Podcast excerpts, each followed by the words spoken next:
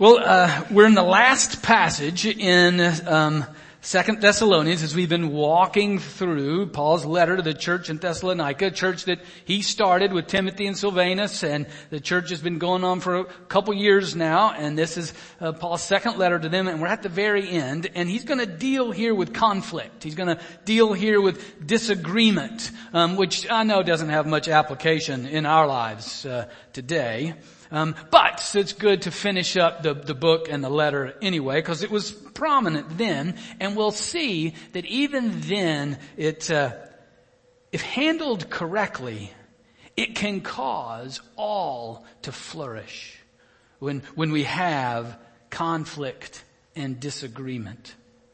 Um, uh, a simple example uh, is from this little uh, thing right here called a tea cozy. See, I, I like to drink tea in uh, the, the morning. And my, my wife appreciates that I like tea, but she doesn't appreciate if I just leave the tea cozy anywhere in the kitchen and the other stuff that I have for my tea. So um, one day she asked me kindly, you know, how many uh, times am I going to leave this out um, in the morning for her to to clean up? And I wish that I could tell you I responded with care and contrition. But, um, so I'll just tell you what we eventually agreed on. Uh, we said we're now going to keep, keep score. And uh, we're going to keep score with how many times um, I put the tea cozy back where it belongs and uh, how many times that she does. And I am proud to say that we kept that for a month and I won. Uh, killed her you know, 20 something to like three or four. And, uh, so that's, that's done. So I won the, the battle. Uh, but you know, um, seemed like that, uh, Kathy was just as happy as me because maybe, maybe she won the war. So that's, uh, and now because of that conflict, uh, that uh, confrontation. Um, now maybe even I've learned a few habits of how to take care of a tea cozy. Um, that would have been so much cooler if we were out there, you know, and it fell so much farther. But so anyway, conflict, disagreement, it can be good. And what we what we have here in this passage is um, one in which this conflict, this disagreement, it, it's going to reveal even the purpose of the church, and it's going to demonstrate for us how, in a unique situation, how to confront disobedience in the church. Because that's what the, the conflict in this particular context was about. So that's First Thessalonians, uh, starting with verse 3. I'm getting a little bit of a ring up here, Alan. Do I need to move somewhere else? Am I good? Okay. Um, I don't know if y'all are, are getting that out there, but um, I am. So, um, but the passage then in Second Thessalonians chapter 3, the, the last uh, really 11 or 12 verses of uh, this passage. Um, Second Thessalonians chapter 3 starting with verse 6. Now we command you, brothers, in the name of our Lord Jesus Christ, that you keep away from any brother who is walking in idleness and not in accord with the tradition that you received from us.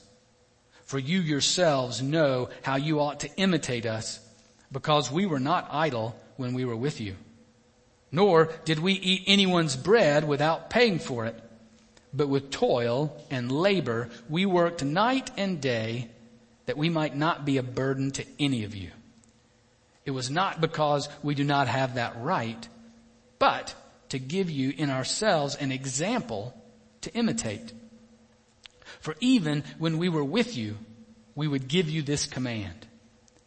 If anyone is not willing to work, let him not eat. For we hear that some among you walk in idleness, not busy at work, but busybodies. Now, such persons we command and encourage in the Lord Jesus Christ to do their work quietly and to earn their own living. As for you brothers, do not grow weary in doing good. If anyone does not obey what we say in this letter, take note of that person and have nothing to do with him, that he may be ashamed. Do not regard him as an enemy, but warn him as a brother. Now, may the Lord of peace himself give you peace at all times in every way. The Lord be with you all. I, Paul, write this greeting with my own hand. This is the sign of genuineness in every letter of mine. It is the way I write. The grace of our Lord Jesus Christ be with you all. This is the word of the Lord. Thanks be to God. Alright, so this situation has come to a point, this conflict, this disagreement in Thessalonica has come to a point where separation is necessary. I mean, Paul does not mince words here. He, he tells them, in the name of our Lord Jesus Christ, you must keep away from your brother who's walking in idleness and not accord, not in accord with the tradition that you received from us. Um, so th- this is a command uh, from um, Paul in the name of Jesus to the church in Thessalonica. And what, what's happening? There are professing Christians, those who say they are living uh, according to the ways of Jesus, and yet they are contradicting the in their actions the teaching that the apostle Paul had for them.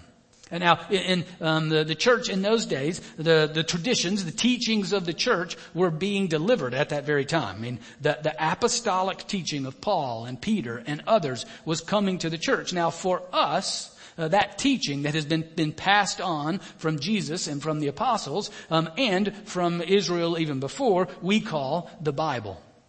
That is our teaching uh, today. And so you might say, well, man, he, they're Paul's telling the church there to stay away from this person because they're disobeying the, the, the words that God has, has passed down. Well, who obeys that perfectly? No one does. But in, in, so this is not uh, a witch hunt. This is not a, uh, some kind of, uh, of uh, um, test that everybody had to go through in some age of judgment. Um, but this is a situation, as we see in the passage, where there are some people in Thessalonica who have been disregarding Paul's teaching in a public way, in a persistent way, and in a disruptive way. Public, persistent, and disruptive. Uh, you, you, see in the text that Paul is calling them out. He, knows that this has been happening. He said when he was with them before, he taught them that if you don't work, you don't eat. Um, so it's public. It's known.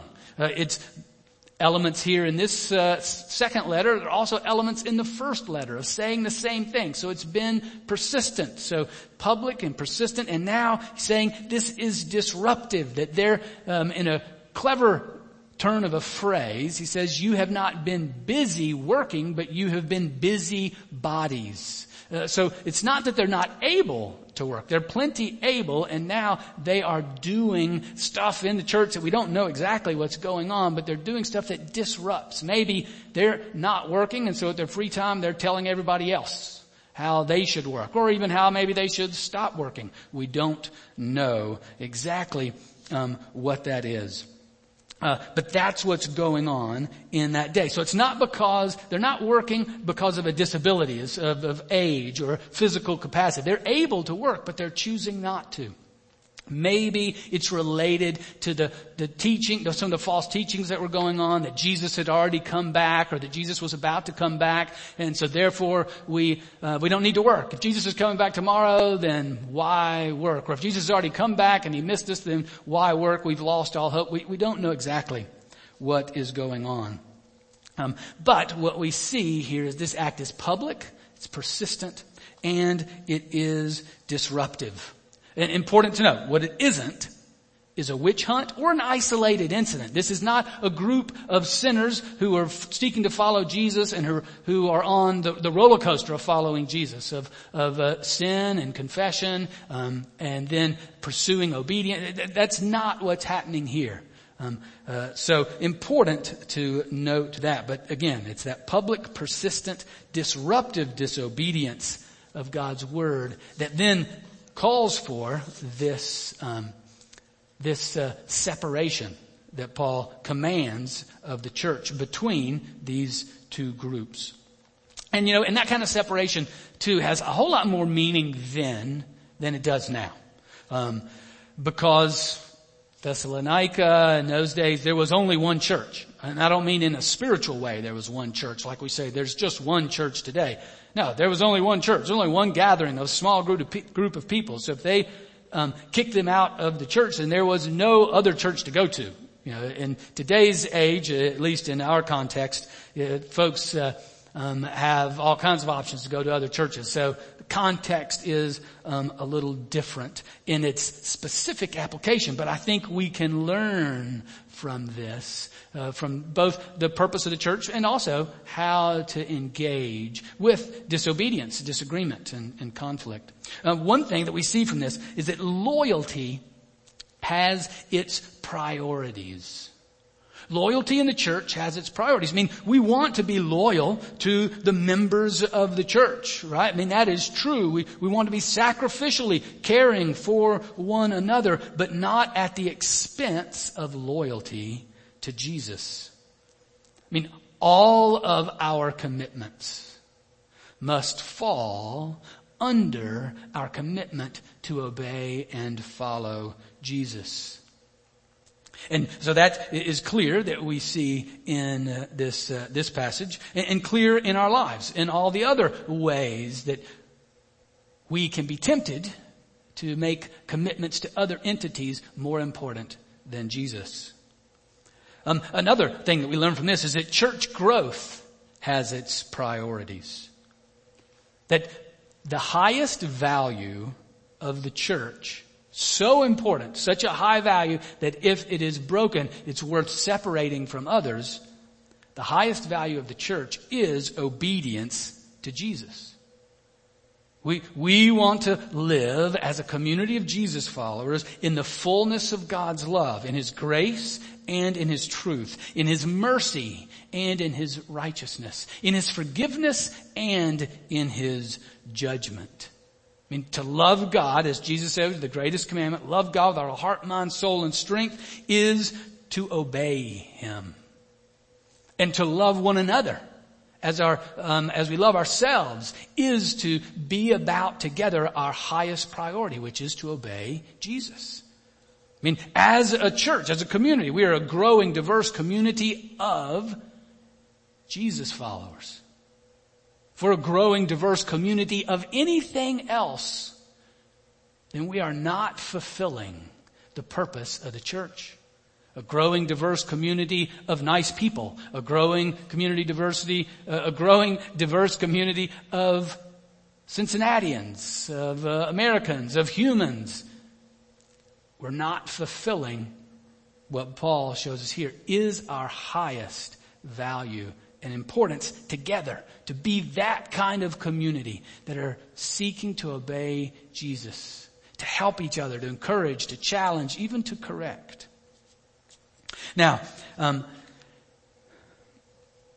give you an illustration of uh, how, uh, in uh, historical illustration that not only shows that tension um, that can happen sometimes between like growing and being Jesus followers between church growth and being Jesus followers.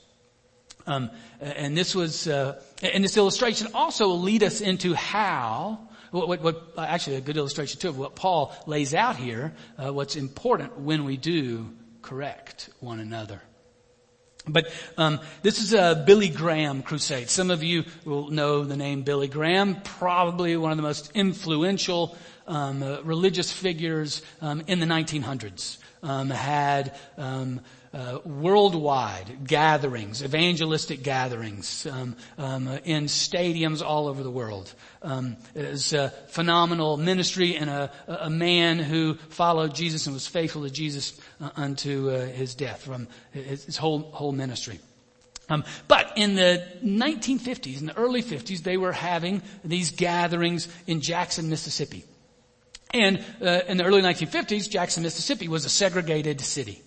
Um, uh, so his crusades were segregated. Uh, their, their, gatherings, and you know, so uh, they uh, for, because uh, some of the reasoning behind it was, well, you know, when in Rome, do as the Romans do. And what we want is we we want to um, uh, maximize the opportunity and the, the number of people that we can proclaim the good news of Jesus to. We want to maximize how we might grow the, the church. Fast forward from those early 50s to the late 50s.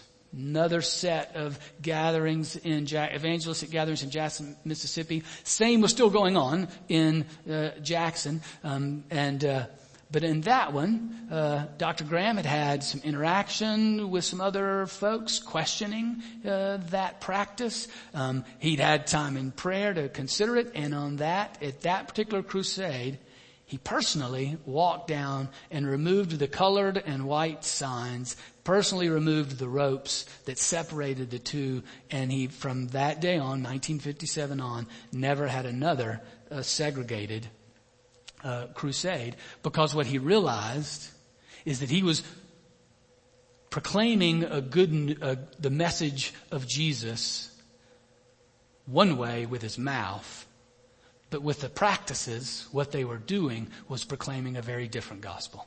Not, not the good news. Not the good news of Jesus. And he said, we have to both show and tell the good news in one message.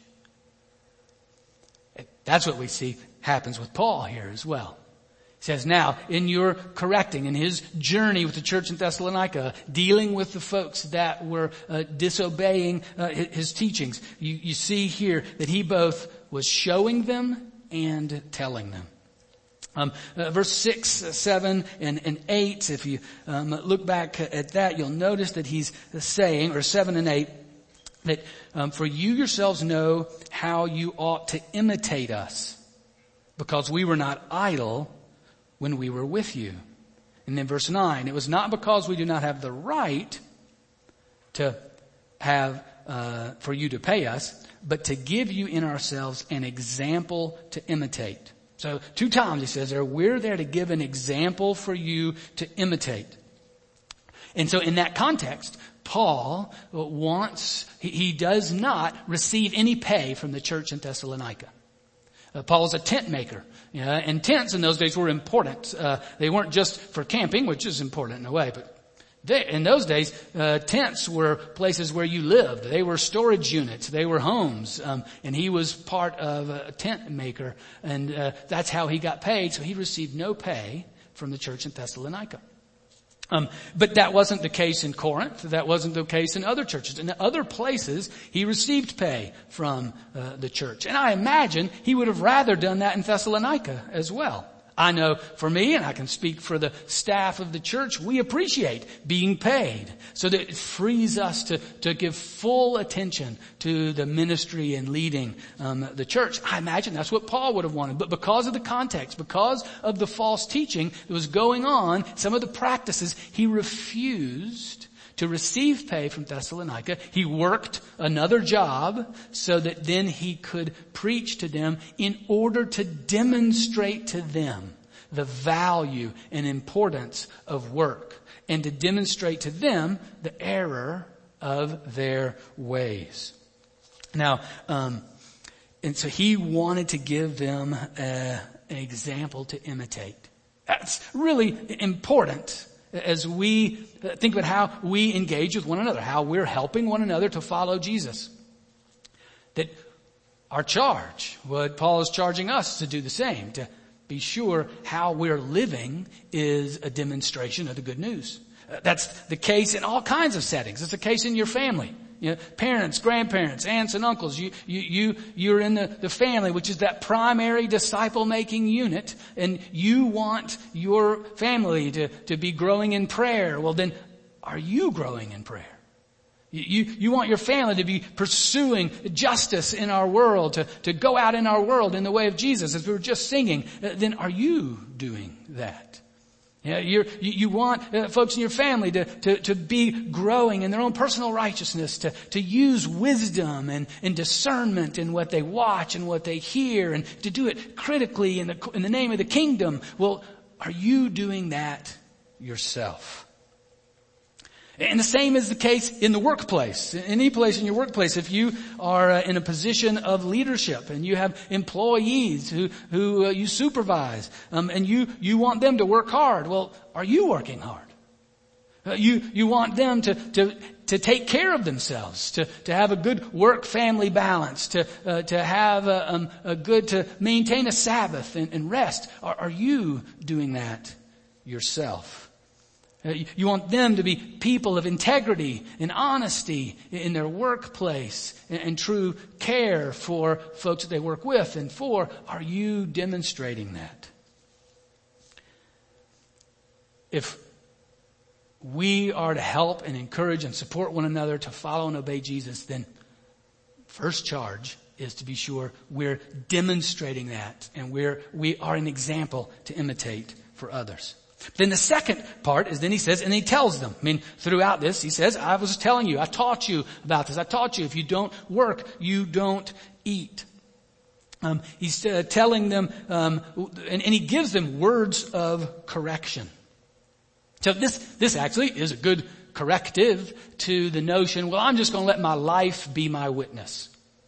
I'm just going to, to live in a, accordance with the character of Jesus and I really don't need to, to say anything. Now, that's, a nice thought, but, uh, it didn't work for Paul and he lived a pretty exceptional life.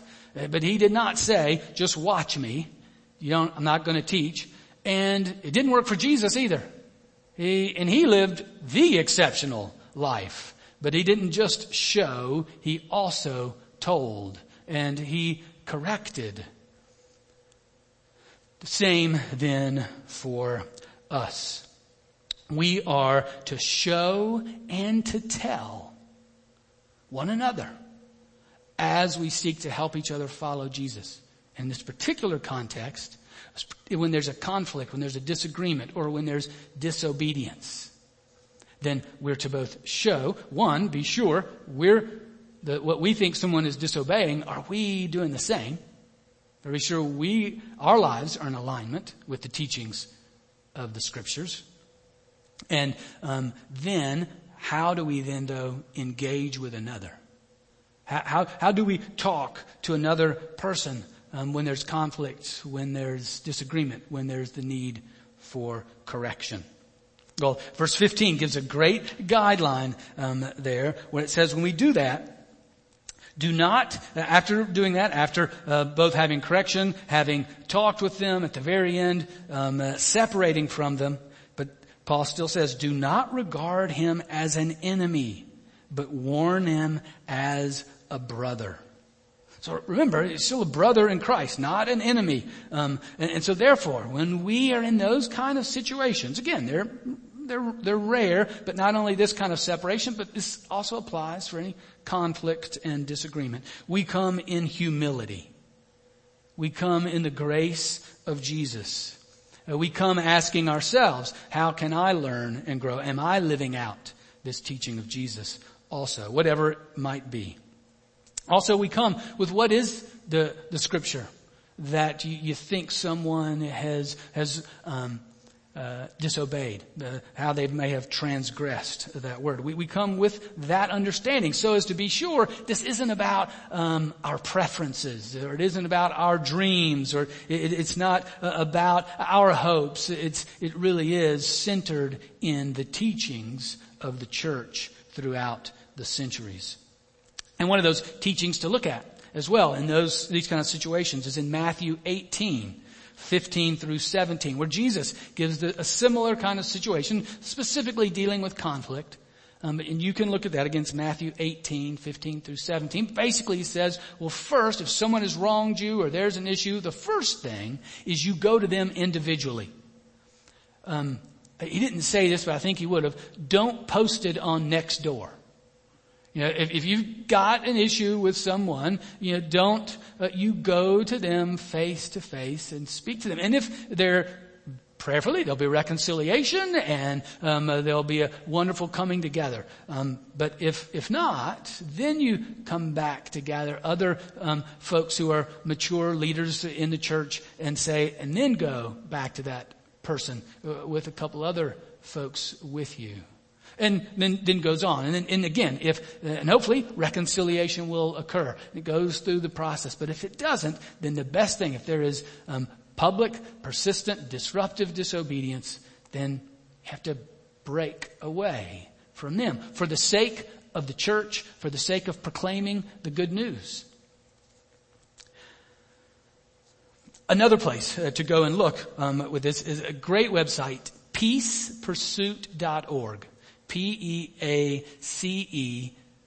P-U-R-S-U-I-T dot org. And some of you will know John and Laura Schindeldecker who've given their whole lives uh, to this pursuit of reconciliation in the church and how we deal with um, disobedience, how we deal with conflict, how we deal with disagreement. That's a great website. You can spend a couple hours on that really immersing yourself um, in a, a, a, fully theological, biblical theology of um, this uh, pursuit uh, of uh, encouraging, correcting, supporting, and challenging one another uh, to follow Jesus. So again, um, the purpose of this uh, of this correction, of this uh, uh, conflict, uh, of this confrontation, is in order to bring reconciliation, in order for all to be unified in Jesus and following Jesus uh, together, not in um, attacks or or blaming others, but making them aware of your perspective of the disobedience to the Word of God, seeking understanding and seeking reconciliation together. Now, you might hear that and say, man, that's hard work. I, I don't want to do that. And you're right. It is. That, that's why, and, and, Paul recognizes, that's why in uh, verse 13 he says, do not grow weary in doing good.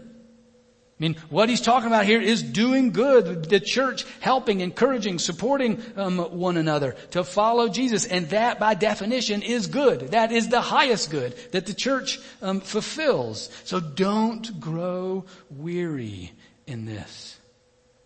Bring correction to one another.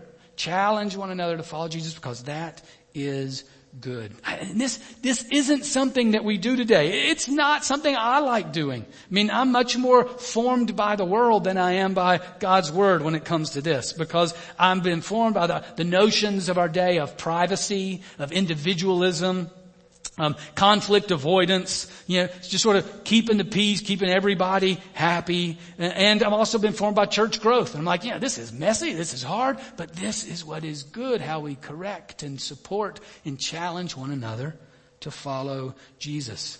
You know, and you know, on, on top of that, we don't want to be seen as judgmental. And so it's, it's hard. Hard work. So, so as to not be judgmental, but to be correctly judging and discerning according to the, to the Word of God. It's not something that I've ever been a part of exactly as Paul speaks to it here in terms of kicking someone out of the church. But I have been a part of a couple situations very similar. Um, I'll share with you, with you one. Um, and this was a number of years ago when I was the director at a Christian camp. Uh, so it was a YMCA camp. And uh, uh, the there was a counselor that uh, had to confront uh, for some of the things that they were, were doing um, that just weren't adding up to being what was good and right and it was starting to get dangerous and eventually had to, to meet with this counselor and um, fire this particular counselor. And they were not happy at, at, that moment. They were upset and called me things like uh, judgmental and th- those kind of things. And you know i was um, trying to do the best. It wasn't fun. I wasn't. Uh, it was not a, a, happy time at all. And then about six years ago, um, I'm on Facebook, and there's a group from the camp that now has their own group on Facebook. And so I get on it and connect with a number of folks. And this particular counselor wrote actually for the whole group to see their story when they were asked, what was your favorite memory? And this counselor told of our conversation when they were fired. And I never, I'd never seen them or talked to them since that day and said that was their favorite memory because that started their journey of recovery.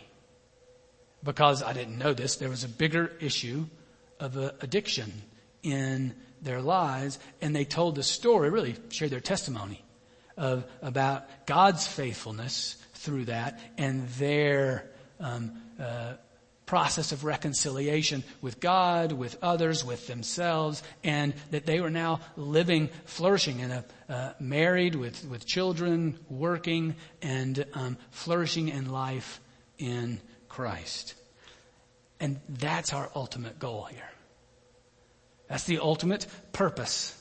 That's why Paul ends in verse 16 focusing on peace. Now may the Lord of peace himself give you peace at all times in every way. The Lord be with you all. The purpose, even in times of conflict, disagreement, disobedience, confrontation in that time, the purpose is peace. The, the purpose is the glory of God. The, the purpose is the community of Jesus followers following Jesus more closely for the, the long run. It may be hard, it may be difficult, it may be wearisome, but that's why we gather as church. That's why we have hope groups. That's why in the fall we're going to have growth groups where we really focus on helping one another, encouraging and supporting, hopefully more the positive words than the challenging words. But in the end, it is all challenging and it points to us all the reminder that our ultimate purpose as the church of Jesus Christ is to encourage, support, challenge, correct, and even confront one another so that we will follow Jesus and experience the, the peace, the shalom, the flourishing of life that comes as we live our lives in alignment with the plans and purpose of our Creator. That is good news. Let's pray together. Almighty God, we do give you thanks for your written word to us and it speaks to us even of challenging things that we're charged to do as a church, uh, to, to confront, challenge one another, even times, in the most difficult of times, to, to separate because of disobedience. Uh, we, we pray, Lord, that your Holy Spirit would indeed continue to fill us uh, as your church so that uh, we are helping, encouraging, challenging one another to obey uh, the ways of Jesus. Uh, that that we uh, gather around your word, understand your character, and that character becomes more and more real in who we are and how um, we act. And may we be a community uh, that is growing, that is diverse, that is helping one another to, to follow after you, Jesus, in both what we show and what we tell. We ask your Holy Spirit to bring that kind of transformation in us. And where there are ways that we're disobeying, may we love one another so much. May we love you so much that we help each other challenge and even correct for your glory and your honor. In the name of Jesus, we pray. Amen.